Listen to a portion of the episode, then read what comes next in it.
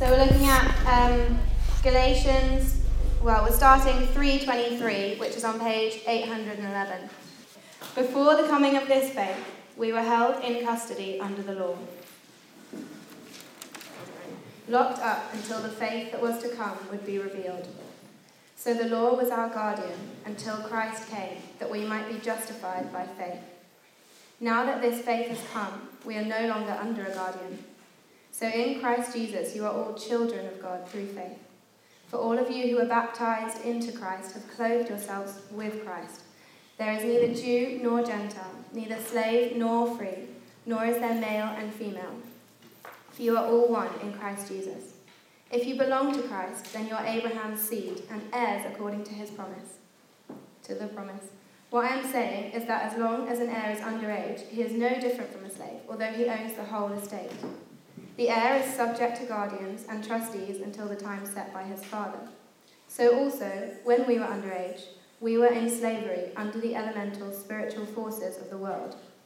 But when the time had fully come, God sent his Son, born of a woman, born under the law, to redeem those under the law, that we might receive adoption to sonship. Because you are his sons, God sent the Spirit of his Son into our hearts, the Spirit who calls out, Abba, Father. So you are no longer a slave, but God's child. And since you are his child, God has made you also an heir. Brilliant. Well, this is the uh, last in our series, I think number seven in our series, looking at the book of Galatians. We haven't quite finished the book, and so we may, we may come back to it at uh, another time. We'll do keep the passage that we looked at uh, open in front of you, and we're going to have a chat at the tables uh, in about 10 minutes or so.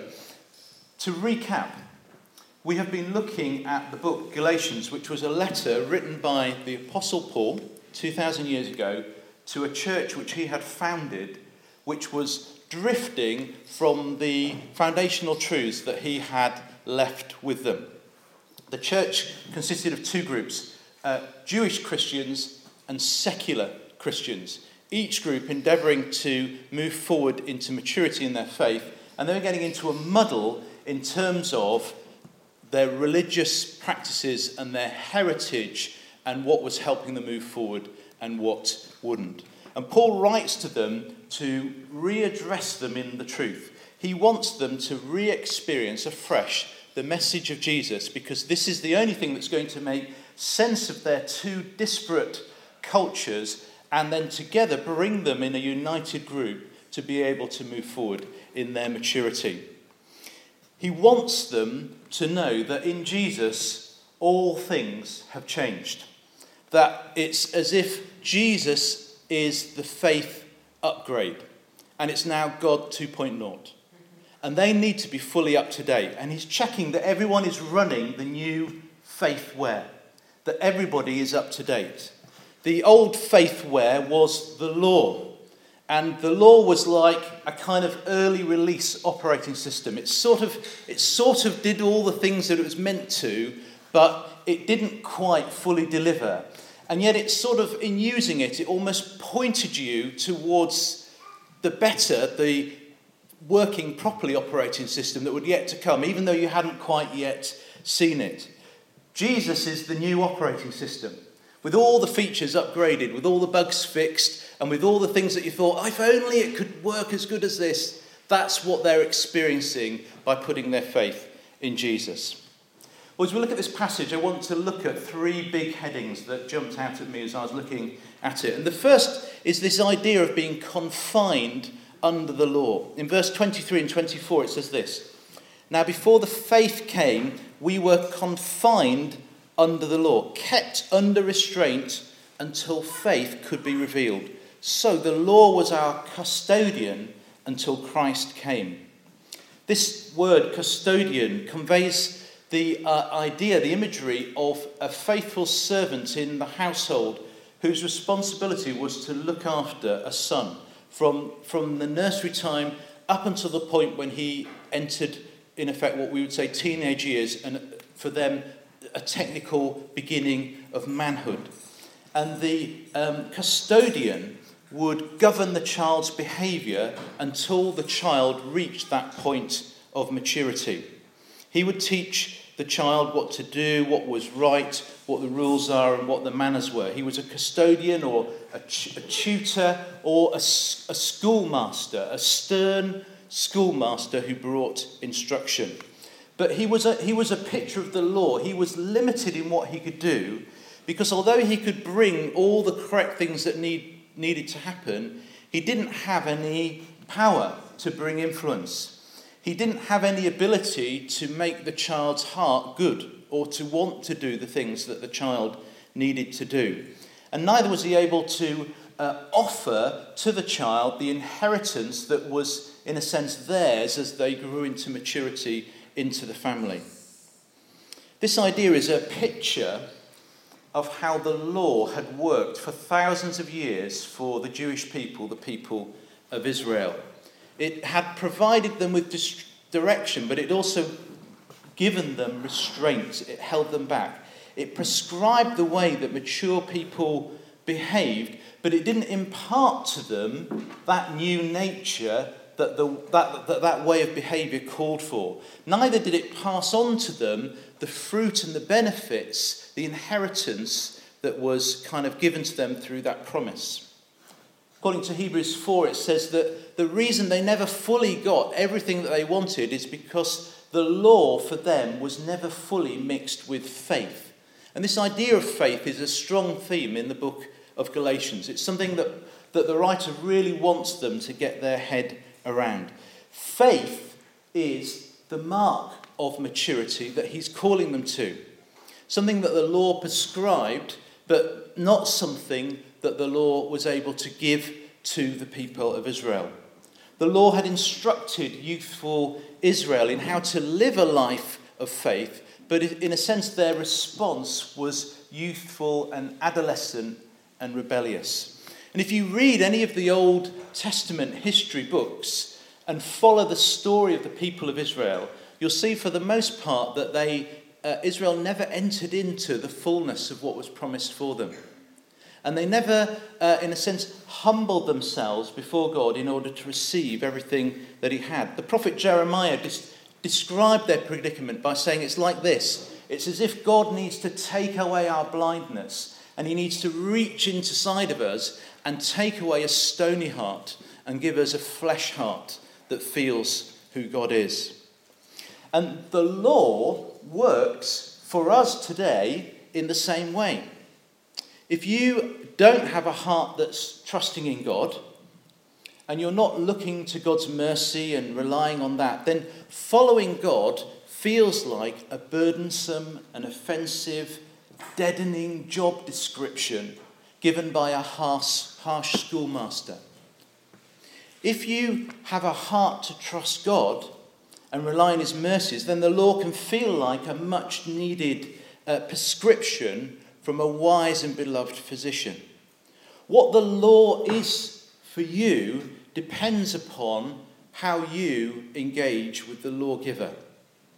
1 John 5 3 says this This is the love of God, that we keep his commandments, and his commandments are not burdensome.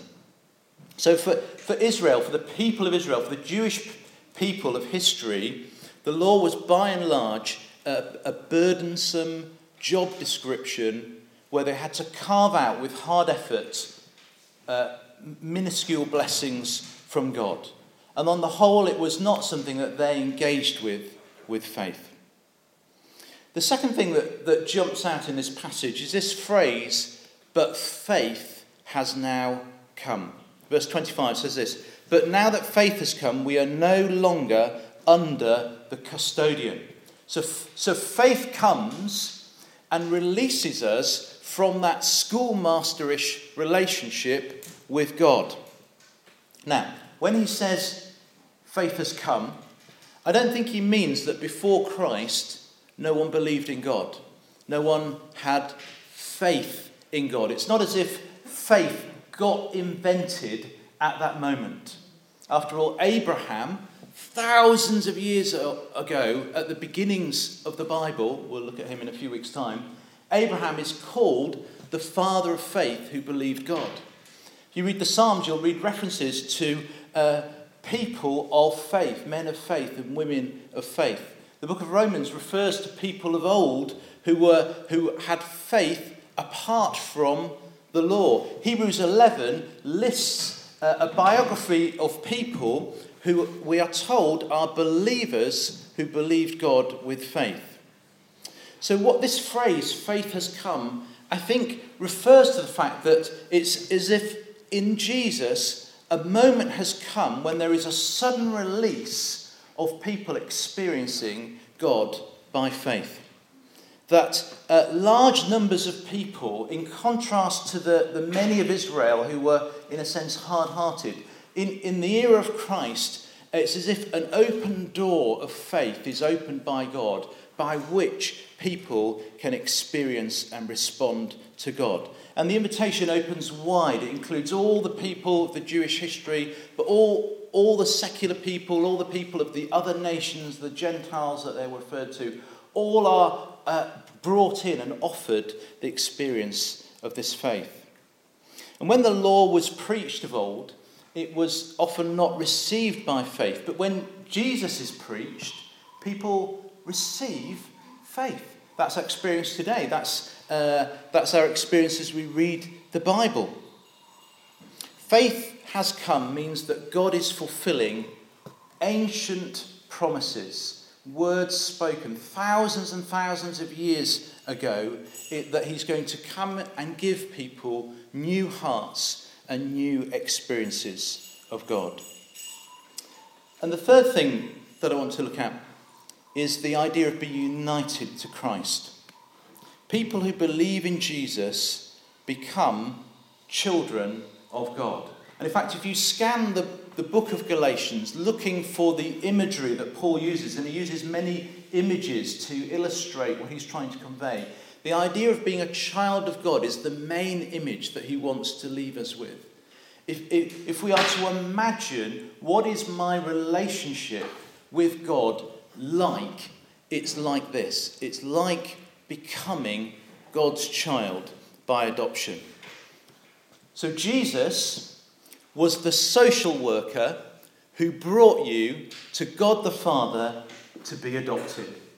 He is the one that reached out to you, whether you look good or bad, whether you look like you were in need or whether your life was desperate and needed amazing help. He was the intermediary who came to you and brought you to God the Father so that you could be adopted. So now every other person who believes in the world is now your brother and your sister. That makes birthdays and Christmas really expensive. And to belong to Christ is to be a child of God with all of the privileges that are implied through that relationship. And in fact, in this passage that we've read, it's, it's, it's almost a restating of what he says in verse 29 when he says this If you are Christ's, then you are Abraham's offspring, heirs according to the promise. So to be a descendant of Abraham, this ancient idea of what it meant to be one of God's people, and to be a child of God are the same idea. This would have been a powerful thought in the Galatian church because each of those ways of looking at it would have made sense in a different way to each of them. The Greeks would have understood the idea of adopting. It would have been, it's a common thing in Greek culture to, to adopt. If a family didn't have children, they would adopt a servant, and the servant would be upgraded from servant, low privileges, no prospects, to incredibly important, important representing the family, inheriting everything that the family has, the name and the honour that goes with it. And for the Jews, the idea of being a child of Abraham and an inheritor of the promises of Abraham would have been something they understood from all their understanding of their Jewish history and the Old Testament. And one of the great things about God's worldwide church is that our racial and social and gender status now doesn't in any way affect our standing with God. So he puts it like this in verse 28 So now, there is neither Jew nor Greek, slave nor free, male or female. Woe to the person in the Galatian church who thinks that because they're a Jew, they have a higher status than the secular convert who sits beside them in church, or the person that thinks that because uh, they are a, a slave, they are less than the free person who is also in their church, or the person that thinks because they're a man and, and they're full of the imagery of the Old Testament and what it means to be a man in Jewish culture, because they imagine if they're a man, therefore they have an elevated status before God. All those things that might divide us, and probably many others as well, are now leveled because we're all equally brought to Christ. The Greeks and the Jews are united. This was what divided the church. Some of them thought, well, because because we've got a bigger heritage than you, because we've got all the Old Testament as our heritage, surely you know we've got the you know we've got the slightly elevated status. You guys who are from the Greek, Greek culture, you've only just come into this church, so so you know you're the you're the students and we're the teachers. No, both are level. In fact, one of the things I found is actually sometimes you can find out most about the faith you have when you speak to people who have faith from another culture. And you learn how they have experienced their the relationship with God and how they read the Bible and how they do the church. And, and often it's through that you realize how, that's amazing. And it's not that the way we do it's better or the way that you, you do it's better. It's we can learn more about our common faith in God through understanding each other. The slaves and the free are united. This probably didn't mean slavery in the way that we understand slavery today. It was probably more like the idea of being in service. It was probably, you know, the kind of low, it was probably more like a class system. Maybe like the Victorian idea that you were in service because you had no other prospects, so you would be in service and you would work for a family and you, you wouldn't be important, you wouldn't probably have many rights, you, and you would you might not get paid a lot or whatever, you would just be sort of a low part of that family infrastructure. You would be a bond servant. And the comparison is made that the slaves or the free people are now brought together. Whether you're rich or poor, whether you're this class or that class or another class or whatever background you come from, you are now standing equally before God. And also that men and women are brought equal before God. And this would have been a revelation for the Jewish Christians who would have understood that uh, it was kind of primogeniture. It was about men first. Men were taught the scriptures, men went to the synagogue. Uh, boys that came of age sat with the men on their side of the synagogue. They were the ones that read the scriptures and debated the theology. And uh, boys that reached a certain age were considered adult. Women were not considered adult until they were married and they left their parents' family. The gospel now levels that. Interestingly, in our culture, it's almost the other way around. If you look at the stats for church attendance, church is something that women do and not many men do. Uh, now, actually, G2 were pretty 50 50, actually, which I'm really proud of. That's really good. But I know, I know many, uh, I travel around and meet other churches. I know many churches, the ratio is more like 60 40. 60% women, 40% men w- women often see the church as something that is for them, something they want to engage with. And now in our culture, it's, it's men who are almost the ones that feel excluded because they don't feel that's something for them. So when Christ admits us into his faith community, every ground by which we might seek to put ourselves down or lift ourselves up is eliminated because we all rest equally on the grace of Christ. As Paul now continues what he's saying and he moves into chapter 4, the thing he wants to, this church to get a hold of is that he wants them to move forward and not back. He wants them to eh, move into and experience more of the freedom that they're getting through Jesus and he wants them to move away from the slavery and the constraints that they experienced in their former lives.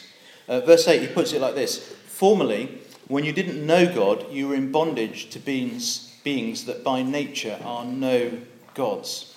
So Paul reserves the, the, the word God for the one true God that he's talking about, but he he wants them to understand that it's as if uh, their former lives, they were, they were enslaved by things that were gods.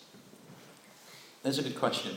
Do you have any false gods in your life? Do you have any demons in your life?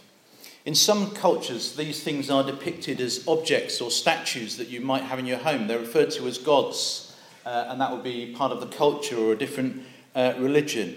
In, in other cultures, they're expressed through uh, superstitions or even uh, religious traditions. In other cultures, they are just ideas or um, idols or things that we idolize. But all of them are false gods, says Paul, if they take us away from following Jesus Christ.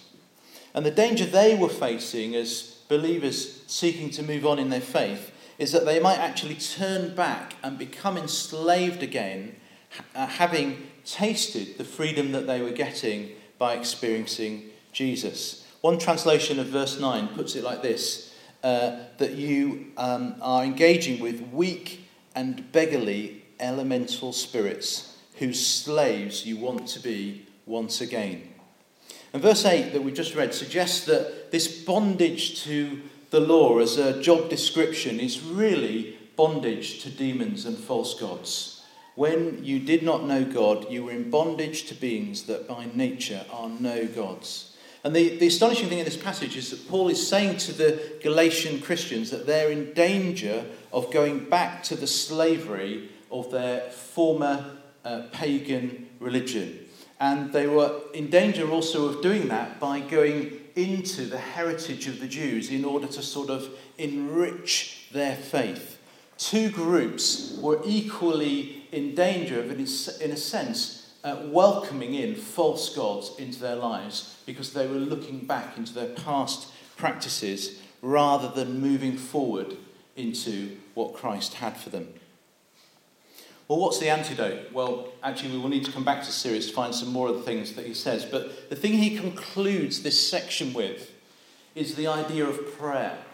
And he uses an idea of prayer as, as a way of understanding all that he's said to them in, in the sense of the flow of the argument, of understanding their position and relationship before God. And in verse um, chapter 4, verse 6, he refers to um, God as Abba. Abba, and he uses an Aramaic word which uh, in English is transliterated Abba, and uh, in Aramaic means uh, dear father or daddy. It's a word of, it's a word of intimacy. It's, it's the way you'd refer to your, the parent that you loved at home, but you wouldn't necessarily use that in public because it would be a bit too, you know, friendly and familiar. But it'd be, it'd be the affectionate way in which you'd refer to your parent. And in using the word in Aramaic, um, Paul is hinting at the idea that this is how Jesus prayed. Because Jesus spoke in Aramaic. There was no point using that word in this Greek culture. He could have used a Greek word to talk about praying to God, but instead he uses a word that would have reminded them that actually Jesus prayed to God. And we know Jesus, um, through the Gospels, many of the things that we have him quoted saying were said in Aramaic. It would have been uh, his first language. And so Jesus gives the example of talking to God as a dear father. And the suggestion is that this is the thing that separates us from being children of God or slaves. A slave will refer to God in, in formal and technical words. They will, they will be distant from God in their prayer, personal prayer and adoration. Um, but someone who understands that they're a child of God. Or put it this way, somebody who is engaging with understand, entering into knowing what being a child of God is, will, will feel the freedom to speak to God as Abba, Father.